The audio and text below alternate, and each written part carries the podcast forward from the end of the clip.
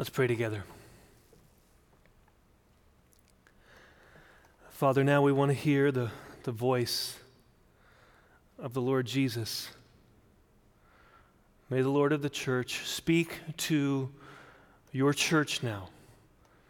May the Spirit move and work so that by the Word of Christ and the Spirit of Christ, we are led by Christ. Oh God, what we want more than anything else in this moment is to see you, to know you. This is eternal life, that we, we would know you, the one true and living God, and Jesus Christ, whom you have sent. I pray that in this moment that nothing else would matter but that. So we pray one thing, that we may gaze upon the beauty of the Lord, and that we would dwell with you in your house forever. So speak, we pray. And may we see, and may we love, and may we worship. In Jesus' name, amen. So we are now four sermons in to our twenty twenty Vision series. Let me just kind of recap where we've been. So for three Sundays, we took three key formative texts on eldership, on shepherding oversight. And then we took those three formative texts and put a foundational text underneath. And we did that for this reason. We said in those three sermons on those three key texts about eldership that part of our twenty twenty vision about oversight, our ambition is to know our people more clearly, speak to them more specifically, and lead them more effectively. Now that has to be stated not just as an ambition, but as an aspiration, because we know our limitations. Stephen, Dave, and I cannot know everybody north, south, downtown campuses. We can't know everybody perfectly. We can't even know you sufficiently. We're not going to know everyone. Even with a team of elders, there's no way that all of the elders are going to know everyone well enough. That's why we have shepherding structures, not just shepherding people. That's why we have small groups. That's why we have Sunday school classes. That's why we have a body of Christ that is leaning in and, and speaking to one another and praying for one another, to know one another. All those things are true and important. But the foundational text reminds us we can't know everyone perfectly, love everyone perfectly, but Jesus does. The chief shepherd knows you perfectly, loves you perfectly. And what the under shepherds love to do is to perpetually point you to that chief shepherd. That's why we're here. That's why the church exists. And so, in the month of February, those four sermons now are leading to, in the month of March, a new angle on our twenty twenty vision. Because some people may think to themselves, okay, I, I think I know what elders are supposed to do, but what am I supposed to do? I think I know what shepherds are supposed to do, but what about the sheep? What about the participation of the flock? How did the shepherds and the sheep, how do we come together in the church? That's what the month of March is going to be about. Not just the work of the shepherds, but the participation of the flock. So we have five sermons in which we're trying to, to lay out what does the church do? What is the church? What does it do? How does it function? How do you play a part in it? Historically, people have said there's three marks of a true church. Three marks. A church is the place where there's the gathered assembly of people who belong to Jesus. And what's supposed to happen there is that the word is faithfully preached, the ordinances are faithfully administered, and discipline is faithfully exercised. And in all three of those, in preaching, in the ordinances, and even in discipline, Jesus promises his presence. He promises to be with his church. We're not just gathering as some social club. Jesus promises to be present in his church. So what we're doing this morning is we're taking that first mark, the word truly or faithfully preached. And we need to ask the question. We're going to be asking the question in the weeks that follow about the ordinances and about discipline and about how the body works together to build itself up in love. But this morning we're asking the crucial question, what is preaching? What is this moment in the life of the church? Why does this pulpit have central place in even the architecture of this church? I wrote a whole book about what preaching is. I said the, the ministry of the word of which preaching is a part.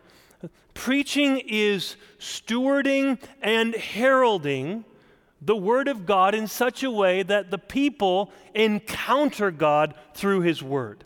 That's what it is. God revealed himself in Scripture, and now when we give his word a voice, God re-reveals himself through his word.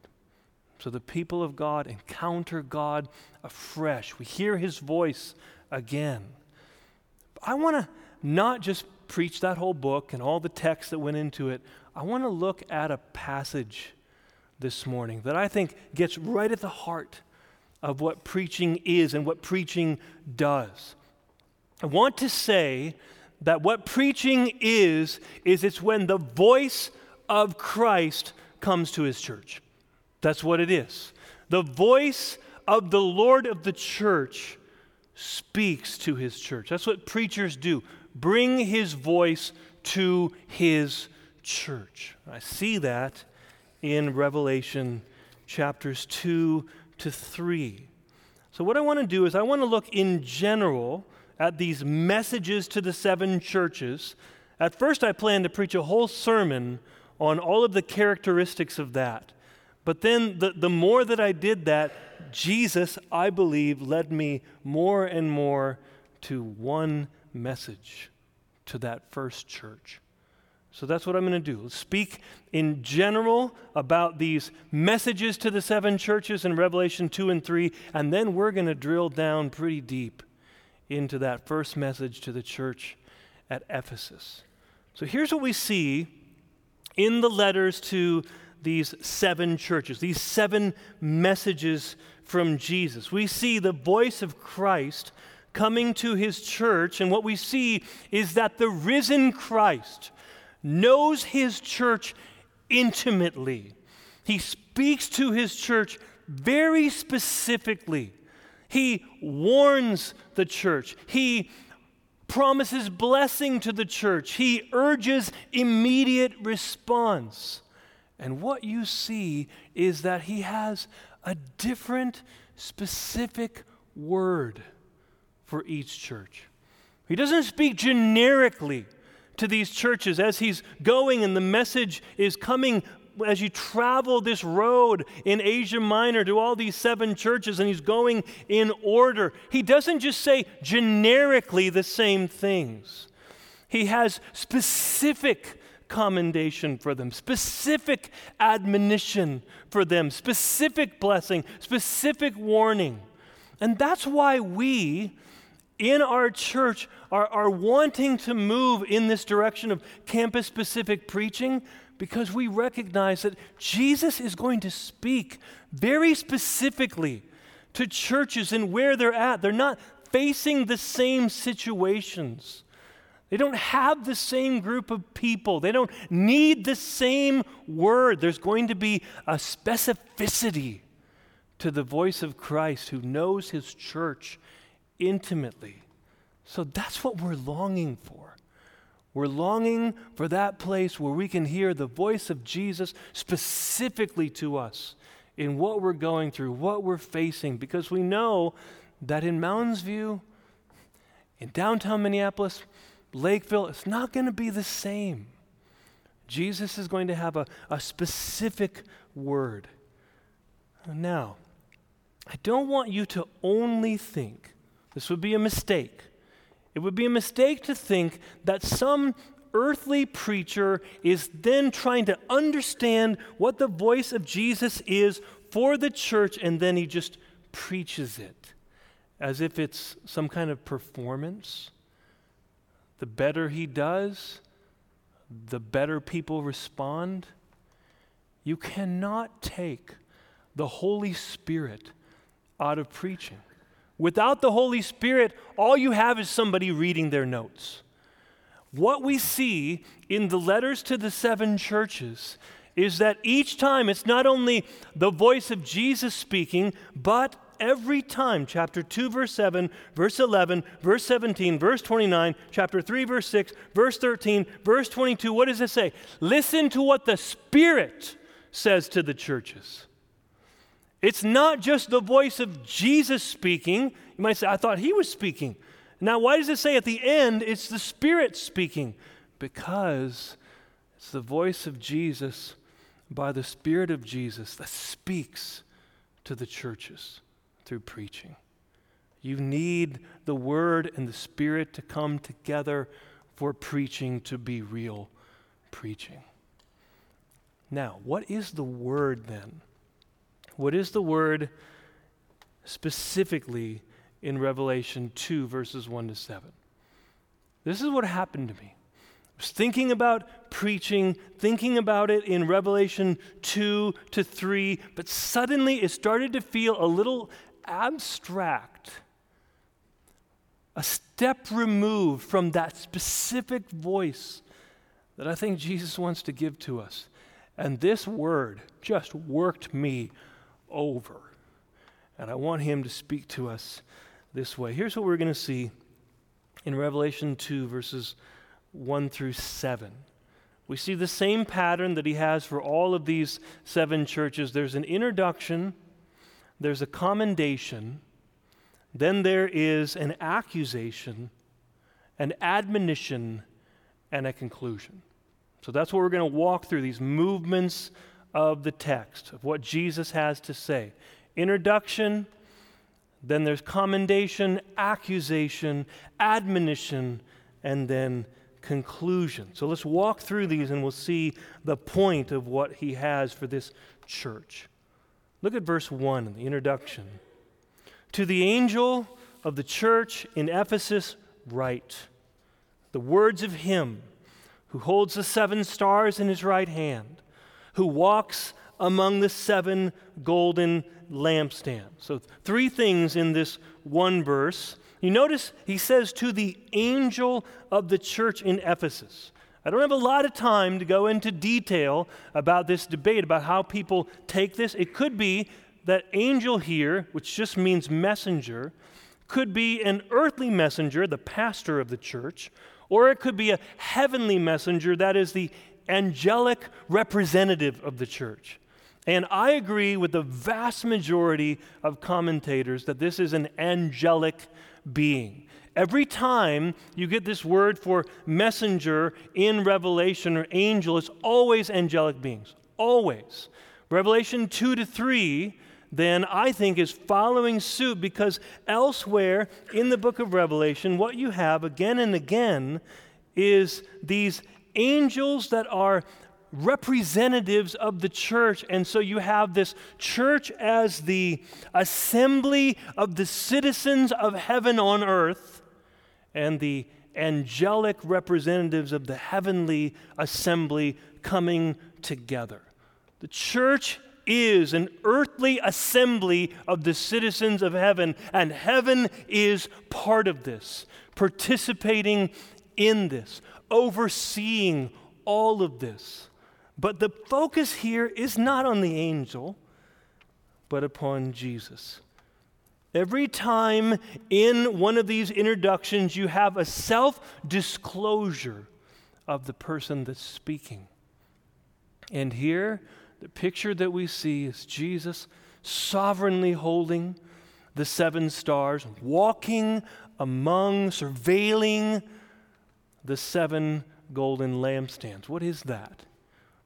Well, we've already heard that the, the seven stars from Revelation one, they, they are the, the angels, these angelic representatives, and the, the seven golden lampstands are the churches. So Jesus has sovereign authority over everything, including the angels, sovereignly holding them as king, and intimately knowing his church, walking among them, doing surveillance, inspecting everything that's happening. This is real. Jesus is God with us, dwelling with us, knowing his people. The picture here is that Jesus, who has sovereign power, is never out of touch with his church.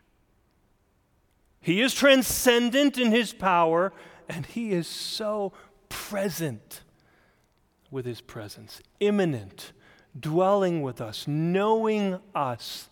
That's why the next word is, I know your works. He knows everything about us. That was Stephen's point last week, as the great shepherd. He knows the flock perfectly, so he can speak with authority and specificity. And now he brings this commendation. In verses two to three, he commends them for their deeds, for their doctrine, and their endurance. Don't take my word for it. Look at it. First, their deeds. I know your works, your toil. And then their doctrine. How you cannot bear with those who are evil, but have tested those who call themselves apostles and are not, found them to be false. Or later in verse six, yet this you have, you hate the works of the Nicolaitans, which I also hate. So there's a discerning they're doing in their doctrine. And then third, their endurance.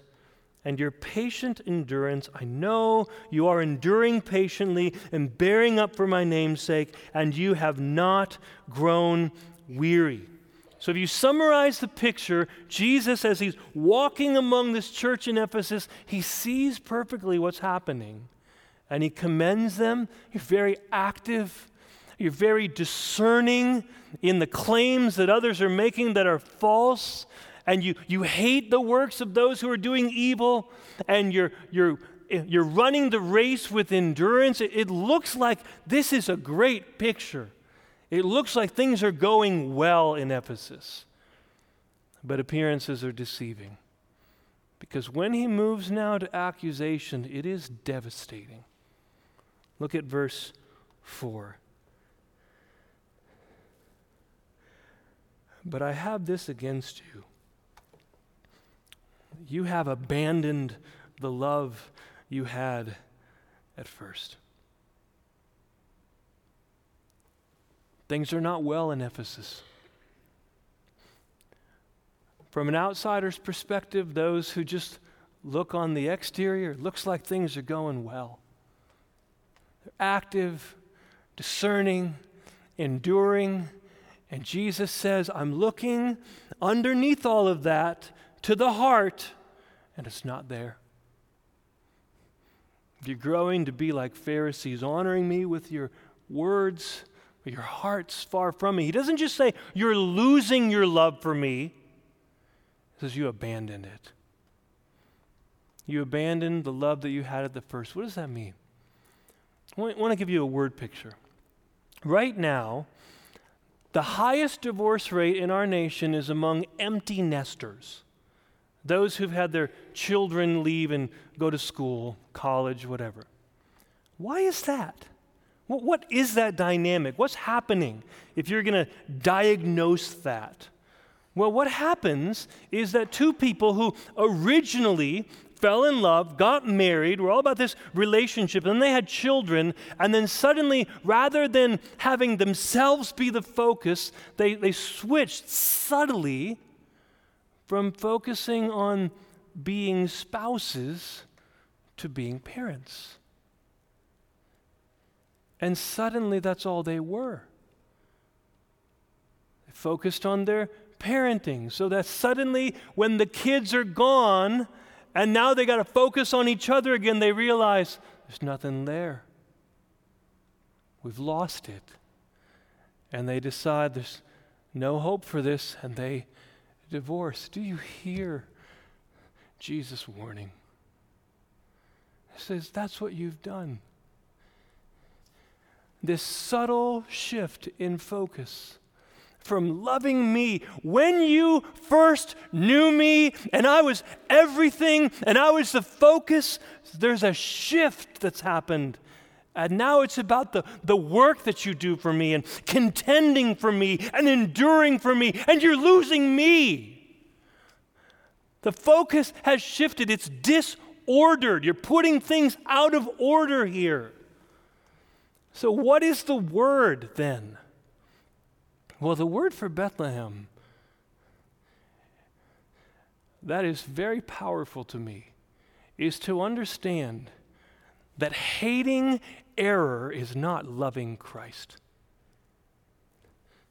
Contending for doctrine is not the same as loving Christ and finding communion with Christ in that doctrine. Working for Christ is not the same as loving Christ. We're always going back to the heart of it. Is Jesus, love for him, at the heart of everything. Our contending for Christ has to flow from the fountain of loving Christ, or it's not real. We are in danger of losing that. So what is his word to this devastating diagnosis? We hear it now in the admonition, verse five. Three things.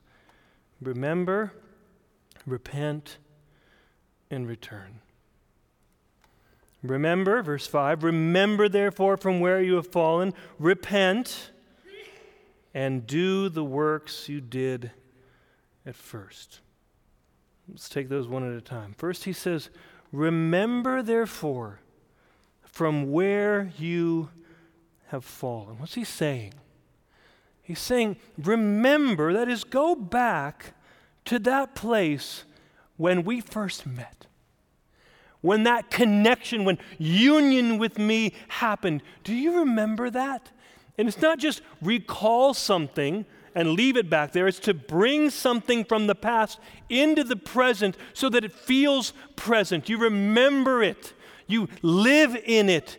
You remember, what did that look like? How did that feel? What was it like when Jesus was everything, when he was at the center, when it was all about him? What was that like? And then he says, remember what that was like. See what it's like now.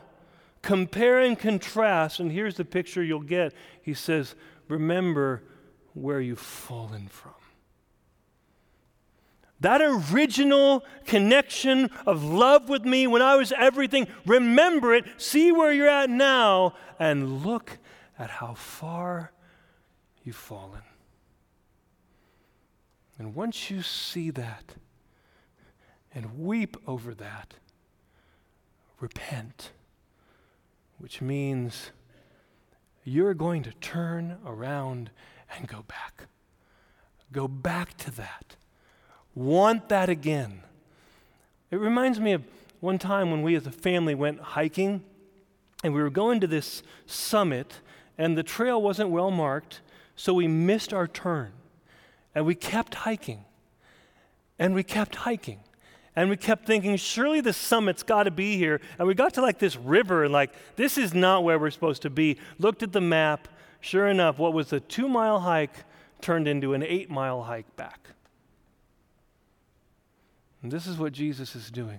Look how far off you've come. You think right now it looks good, that you're, you're doing my work. You've, you've lost me. return. But it's interesting, isn't it? A little bit counterintuitive. We think, return to the love you had at first. He says, no, do the works you did at first. In other words, works are not the problem. When you first knew me, when everything was about me, there was a character and quality to all the works that you did. Go back to that. He's not saying, stop working. Work is bad. Just, just linger with me. He's saying, no, go back to when love for me was the fountain of everything, and therefore what flowed downstream from that was pure. It was flowing from love. It wasn't flowing from duty. It wasn't flowing from just, this is what good Christians do. It's flowing from loving me. When it was all about me, when there were no other distraction, when I was front and center, go back to that. And the character and quality of the works that flow will be pure. The picture you get, in other words, is that things had subtly shifted. And Jesus is saying that the, the engine at the front of this train that has to be pulling the rest has to be love for Christ. Everything else has to be flowing from that. It's, it's like this picture I get of the, the old-time kind of trains where you were shoveling coal in there into the furnace. Jesus is saying, it looks like the train's rolling on, but you've stopped putting coal in the furnace. It's no longer being fueled by me, love for me. So you're going to run out of steam, because now it's shifted to your work, your effort, what you're doing. And you're not going to endure because it's not coming from love for me. In other words, Ephesus is like a flower that's been cut. Oh, it, it looks pretty for a while. You can smell it for a while, but a cut flower is a wilting flower. And Jesus is saying, Ephesus, that's what you are. And unless you repent and return, get back into the soil of love for me, you're not going to last. So now he brings the warning, this conclusion, verses five to seven. If not, that is, if you don't remember, repent, and return, if not, I will come to you and remove your lampstand from its place unless you repent. Next week, when we look at discipline faithfully exercised, we're going to say what discipline is, is it's removing someone from the assembly whose, whose torch has gone out. They're holding a torch, but it's not lit. They're no longer part of the body, and you say, remove that person. Jesus is talking about doing church discipline on a total scale, removing the entire assembly and saying, you're no longer a church. When love for Christ leaves the church, the church is gone. The church is dead. You can have orthodoxy that's dead orthodoxy. No love. And Jesus says, that's not a church. But listen to the promise. Verse six, this you have, you hate the work of the Nicolaitans, which I also hate. He who has an ear, let him hear what the Spirit says to the churches. To the one who conquers, I will grant to eat of the tree of life, which is in the paradise of God. What he's saying is not just, you're going to have paradise if, if you have love for me and this connection holds, you're going to have paradise. He says, paradise of God. When you go to somebody's house, it's, it's not about the stuff they have. It's not about they got good entertainment, good toys, whatever. It's, you, you're going to that person's house. You're going to be with them. Jesus is saying, you're going to be in the paradise of God forever. Dwell forever. So, what happened to me was not just finding out, okay, here's the main point. Contending for Christ has to flow from the fountain of love for Christ. If that doesn't happen, Jesus threatens terrible things. If it does happen, he promises wonderful things. But for me, when Jesus started now speaking very personally, I just started thinking, I remember what it was like when I first met him. And he was everything to me. I remember the way I prayed, the way I read the Bible, the way I shared him with others. I remember all of that. And then I thought about where I'm at now. And I started thinking, how do, how do I get back there, Jesus? How do I get back there? And I started thinking, and I started praying, and I started, okay, how, how am I going to manage my life in such a way that I'm going to get back to there? And you know what? I was getting totally overwhelmed. And then I just read something. Revelation chapter three, verse twenty. Behold, I stand at the door and knock. If anyone hears my voice and opens the door, I will come into him and eat with him and he with me. And in that moment, I just started weeping because he was showing me something, saying, if, if you're going to come back to me, remember this. I want to be with you even more than you want to be with me. Returning to that place may sound to you like so hard. It's just opening the door because I'm coming to you. It's not just you pursuing me. I'm always pursuing you, Jason. I'm always pursuing you. I'm always knocking and asking to have more time with you. And here's what's happening with you. Jesus comes to the door.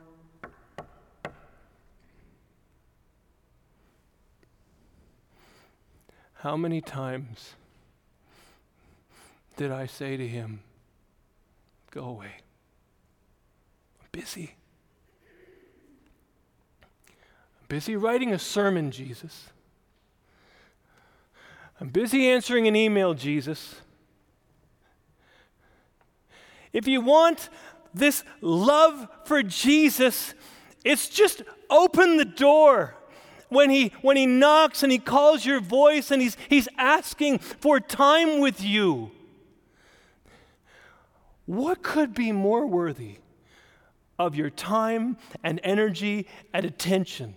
That's what was different for me. When I first came to know him and it was all about him, I looked so forward to those knocks, to hear his voice. Every opportunity I felt like, yes, more. And in that moment, there was bitter repentance, but great hope. What I want to do, Jesus,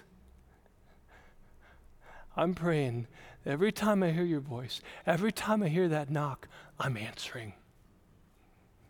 I'm opening. Spending time with you. No greater thing.